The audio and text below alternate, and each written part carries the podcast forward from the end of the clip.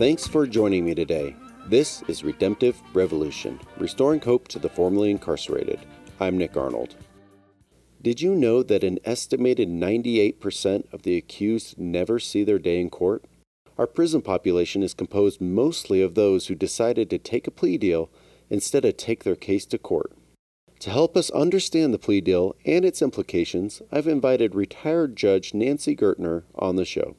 Judge Gertner was appointed to the federal bench by President Clinton and retired in 2011 to become a faculty member at Harvard Law School. She is also an accomplished author. Judge Gertner, thanks for being on the show. It's good to be here. So, can you first help me understand what is a plea deal and why someone would choose that path?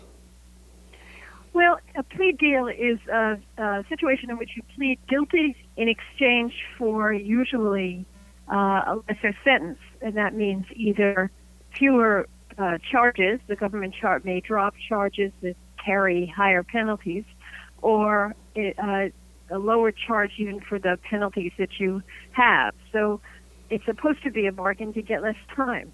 And uh, why is this used by a prosecutor? Um, why are they trying to get somebody to, to get a plea deal? Well, uh, sometimes there's usually two purposes. One is it makes uh, you know the system more efficient. It may not make it more fair, but it certainly makes it more efficient. You can move on to the next case. Uh, then it eliminates the risks of trial, certainly for the prosecutor and for the defense where the trial could have an outcome that you don't anticipate, where the trial could wind up uh, you know, with an acquittal. So this is a way in which they secure an, an outcome. And then plea deals are also important to the government for uh, individuals who are cooperating with the government, where part of the exchange is you testify against someone higher than you are, and in exchange you get a less sentence.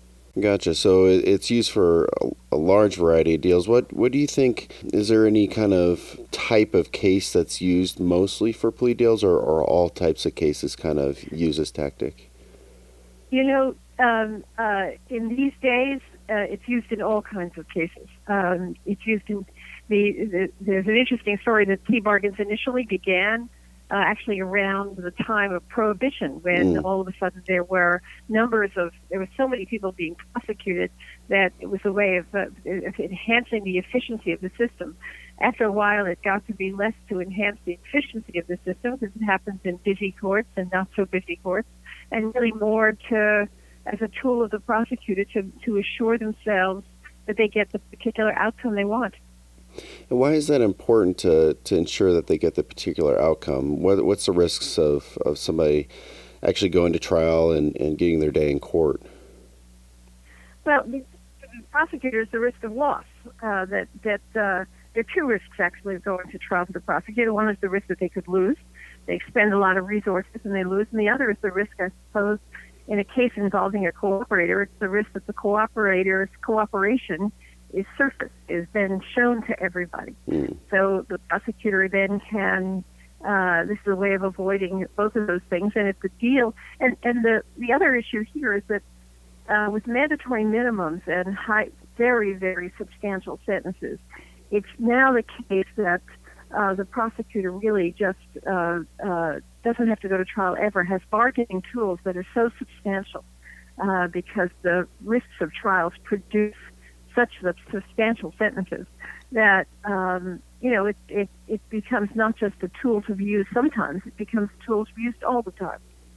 So, with the mandatory minimums, what what kind of time are people looking at for some of these crimes, and what kind of time are they pleading to to to not have the risk of of getting that time?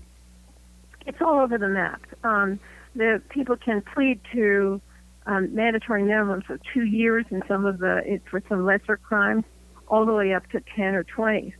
Um, I mean, I've seen people plead to mandatory minimums to avoid an even higher sentence. Mm. So the risks are, it really depends on the crime. But for example, driving uh, driving under the influence is typically a mandatory minimum that could be one or two years. Okay. Um, so the range is all over the map. Now, we've kind of talked about how people are use this to to get lesser sentences for crimes that they did commit. Is this ever uh, the case where people are pleading to crimes that they actually didn't commit to, to not risk the going to trial and, and losing bigger?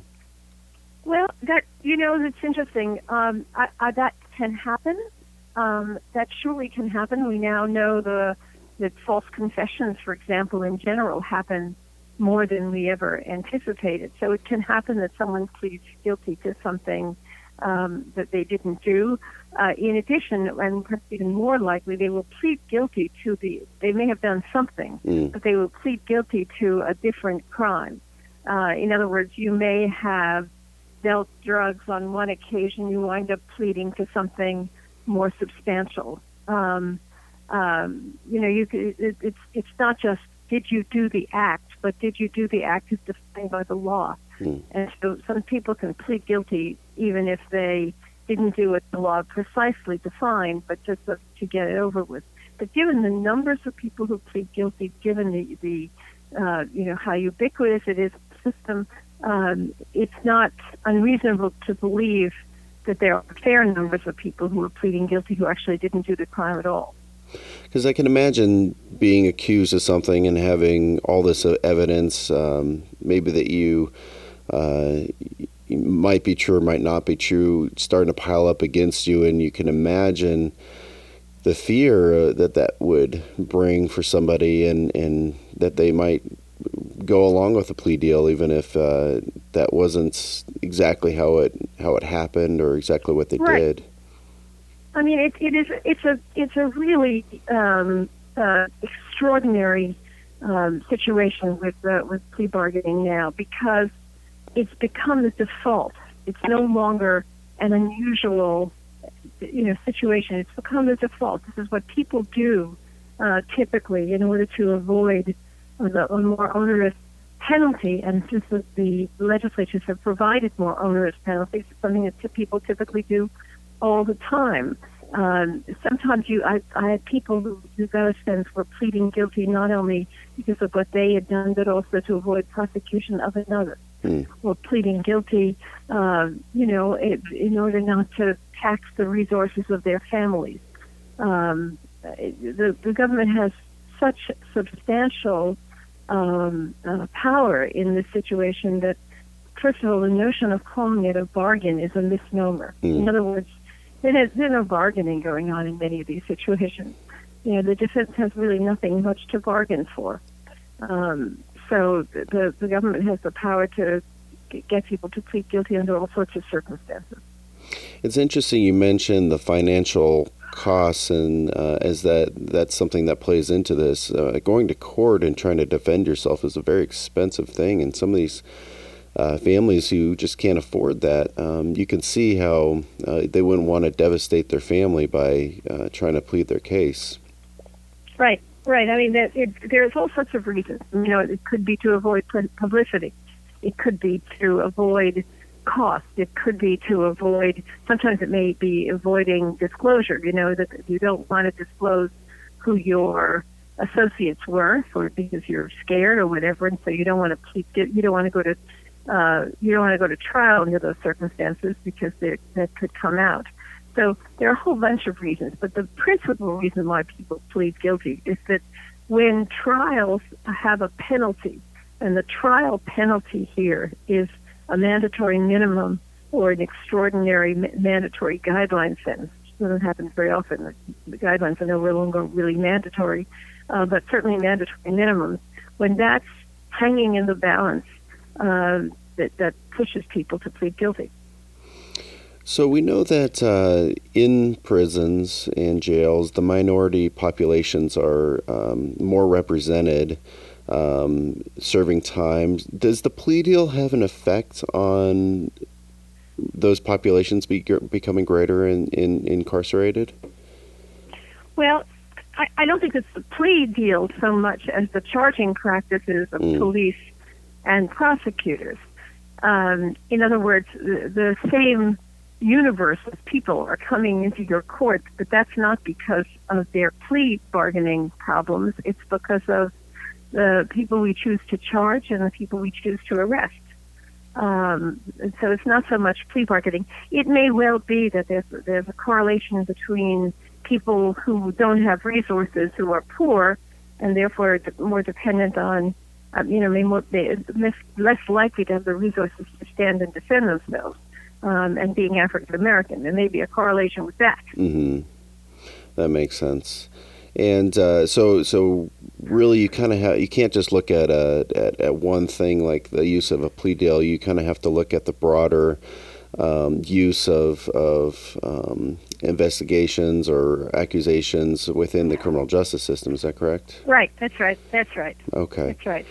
So uh, you are pushing for reform, um, not only for the use of plea deal, but kind of reform for criminal justice in general. What kind of reforms are you trying to push for to create a fair system um, for for our country? We uh, we incarcerate people at a rate that is shocking, and we've done so now for the past two decades, higher than Russia, higher than China, uh, Rwanda, I think we're, you know, maybe the only other country that's in front of us uh, as well. It's an extraordinary rate of incarceration for which there is no justification. Uh, it's not correlated to the crime rate. In fact, the crime rate declined uh, in places that had mandatory minimums and that level of incarceration, and the crime rate went up in other places. In other words, there's no relationship at all between these punishments. And not only is there no relationship between these punishments and the crime rate, or very little, limited relationship, um, it has decimated communities of color. Um, and and really, as one scholar reported, sort of wiped out a generation of young African American men in some communities. So it doesn't work, and it in fact harms more than it helps. I think we have to dial back on the length of sentences. I think we have to reform the drug laws. Uh, there were people who were brought into my court who shouldn't have been in federal court at all, uh, perhaps any court. Uh, so we have to we have to step back and re-examine this and change the rate of incarceration uh, and make sure that. Uh, I'm looking through my sentences. For example, I found the vast majority of the people had some substance abuse problem who were arrested for drugs, in particular, substance abuse problems themselves. We have to do something about that the way to deal with that is not by sending people uh, to jail where they don't deal with their addictions or their substance abuse problems and they really learn next to nothing. But the best the best situation is to figure out either how to you know avoid and prevent people from going to jail in the first instance. So there's a there's a whole complex of things that have done. We've really sort of weighed in on uh, punitive uh, criminal justice system which is which is bad from start to finish. Yeah, it seems like that there's many options, but the incarceration of people seems to be the one that everybody goes to. Um, you mentioned some substance substance abuse um, prevention and and uh, redirection. Uh, what what are some of the other ways that we can address some of these issues um, that are getting people incarcerated instead of throwing them into prison?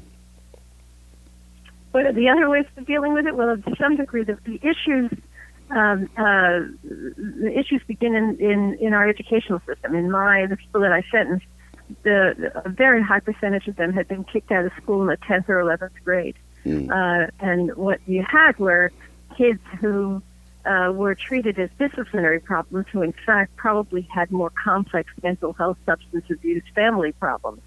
Uh, but it was much easier and cheaper to just kick them out. Uh, so that was that was one issue.